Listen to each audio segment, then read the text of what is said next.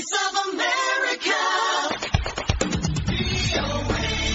መንግስት በአሸባሪነት የፈረጀውና ራሱን የትግራይ ወታደራዊ ኃይል እያለ የሚጠራው አካል ወደ አማራ ክልል ዘልቆ መግባቱን ተከትሎ ከቀያቸው የተፈናቀሉ ሰዎች ቁጥር ከግማሽ ቢሊዮን መብለጡን የአማራ ብሔራዊ ክልላዊ መንግስት አደጋ መከላከል ምግብ ዋስትናና ድጋፍ ማስተባበሪያ ኮሚሽን አስታወቀ። ወታደራዊ ወረራት ተፈጽሞባቸዋል በተባለባቸው አካባቢዎች ለሚገኙ ከሰባት መቶ ሺህ በላይ ሴፍቲኔት በመባል የሚታወቀው የእርዳታ ፕሮግራም ተጠቃሚ ለሆኑ አርሶ አደሮች አፋጣኝ እርዳታ ማድረስ ያለመቻሉንም ኮሚሽኑ ጨምሮ ገልጧል። መስፍን አራጌ ዝርዝሩን ይዟል።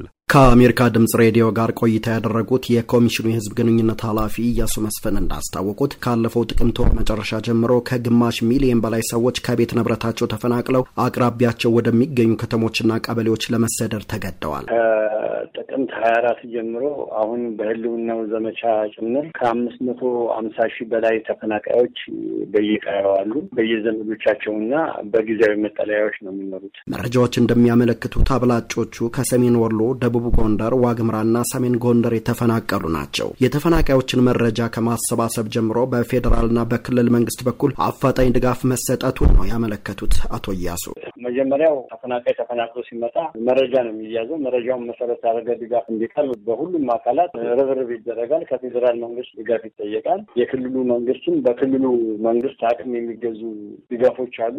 ፈጣን ምላሽ ባልተሰጠበት አካባቢ የክልሉ መንግስት በራሱ ገብቶ ምላሽ ሊሰጡበት የሚችላቸው አሰራሮችም ስላሉ መሰረት ያደረገ ስራ ሲሰራ የቆየ ሌሎች መንግስታዊ ያልሆኑ ድርጅቶች፣ ባለሀብቶች የተለያዩ ድጋፎችን እያደረጉ ነው የሚገኙ የአደጋ መከላከልና ምግብ ዋስትና ልዩ ድጋፍ የሚሹ አካባቢዎች ማስተባበሪያ ኮሚሽንም የአደጋ ምላሽ ማዕከል እያቋቋመ በየሁሉም ቦታዎች ፈጣንና ተደራሽ ምላሽ እንዲሰጥ እየሰራ ነው የሚገኝ። እሱም መሰረት ያደረገ እንደው በአብነት እንኳን ብነት ከወልዲያና አካባቢው ተፈናቅለው ደሴ ለሚገኙት ለምሳሌ ከመቶ ዘጠና አምስት ሺህ በላይ ህዝብ ማለት ነው ድጋፍ ተደራሽ እንዲሆን አድርጓል። የህዝብ ግንኙነት ኃላፊው የማህበረሰቡን የመደጋገፍ ባህልም ሳያደንቁ አላለፉም። ከፌዴራልና ከክልል መንግስት ድጋፍ ባለፈ ማህበረሰቡ በመደጋገፍ ባህሉ የበሰሉ እህሎችን በየአካባቢው ለተፈናቀሉ ወገኖቹ ሲደግፍና ተፈናቃዮችን አስጠግቶ በመያዝ ጭምር በርካታ ተግባራት እየፈጸመ ነው ያለው። በደሴ ከተማ ተፈናቅለው በመጠለያ ቦታዎች የሰፈሩ የህብረተሰብ ክፍሎችም የህዝቡን አለኝታነት ከዚህ ቀደም ለአሜሪካ ድምጽ ሬዲዮ የገለጹት በዚህ መልክ ነበር።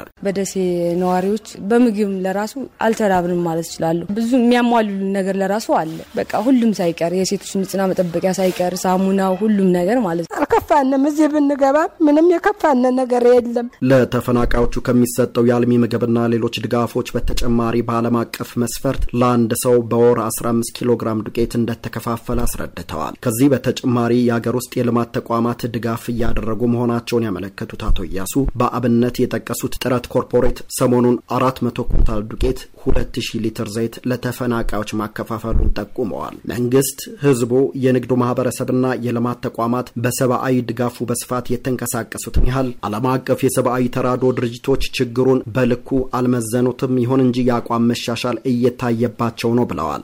ለመቅረፍ መንግስትና መንግስታዊ ያልሆኑ ድርጅቶች ርብርብ እያደረጉ ነው።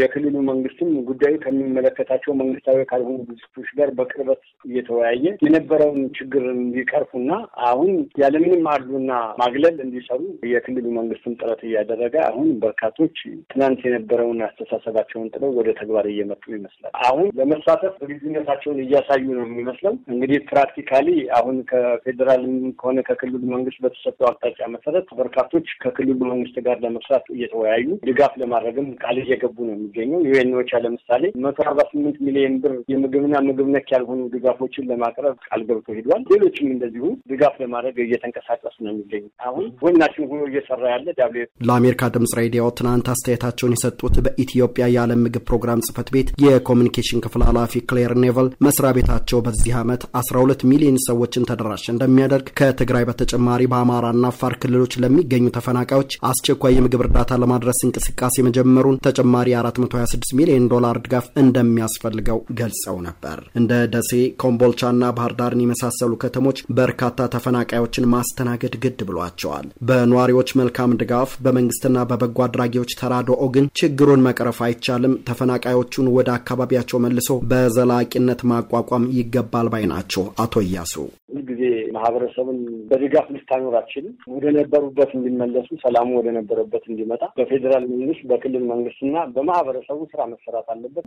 እሱ እስኪሆን ግን የተፈናቀሉ ወገኖች የዕለት ምግብ እንዲያገኙ ኮሚሽኑ ከሚመለከተው አካል ጋር ጋር በመሆን ስራ እየሰራ ነው። በተለቀቁ አካባቢዎች እንደ ምሳሌ ብንወስድ በደቡብ ጎንደር ውስጥ ንፋስ መውጫና አካባቢው የተፈናቀሉ ወገኖችን ወደ ነበሩበት ቀያቸው ለመመለስ መጀመሪያ መረጃ የማጥራት ድጋፍ የማቅረብ ከድጋፉ ባሻገር ደግሞ ወደ ነበሩበት ህይወታቸው ለመመለስ በርካታ ተግባራት በበርካታ አካላት ለማቅረብ ዝግጅቶች እና ርብርቦች እየተደረጉ ነው የሚገኘው። መጀመሪያ ማህበረሰቡ ወደ ነበረበት አስተሳሰብ ተመልሶ ወደ ቀያው ተመልሶ ትናንት ወደ ነበረበት ህይወቱ እንዲመለስ psychological readiness እንዲፈጠር ስራዎች እየተሰሩ ነው። ህወሀት በአማራ ክልል ወደሚገኙ አካባቢዎች ዘልቆ መግባቱ ለበርካቶች መፈናቀል ምክንያት ከመሆኑ ባሻገር ከሰባት መቶ ሺህ የሚልቁ የሴፍትኔት ተጠቃሚ አርሶ አደሮችን ለመድረስ እንቅፋት መፈጠሩን አስታውቀዋል። የህዝብ ግንኙነት ኃላፊው በላይ የሴፍትኔት ተጠቃሚዎች አሉ። እነዚህ ሰዎች ድጋፉ ፈጣንና ተደራሽ ነው ካልገባላቸው ለከፋ ችግር ይዳረጋሉ። ስለዚህ ይህንን መሰረት አድርጎ ይህንን ትኩረት ሰጥቶ ዓለም አቀፉ ማህበረሰብ ርብርብ አድርጎ ለእነዚህ አካላት ምግብ ሊያቀርብላቸው ይገባል። ለአሜሪካ ድምጽ ሬዲዮ መስፍን አራጌ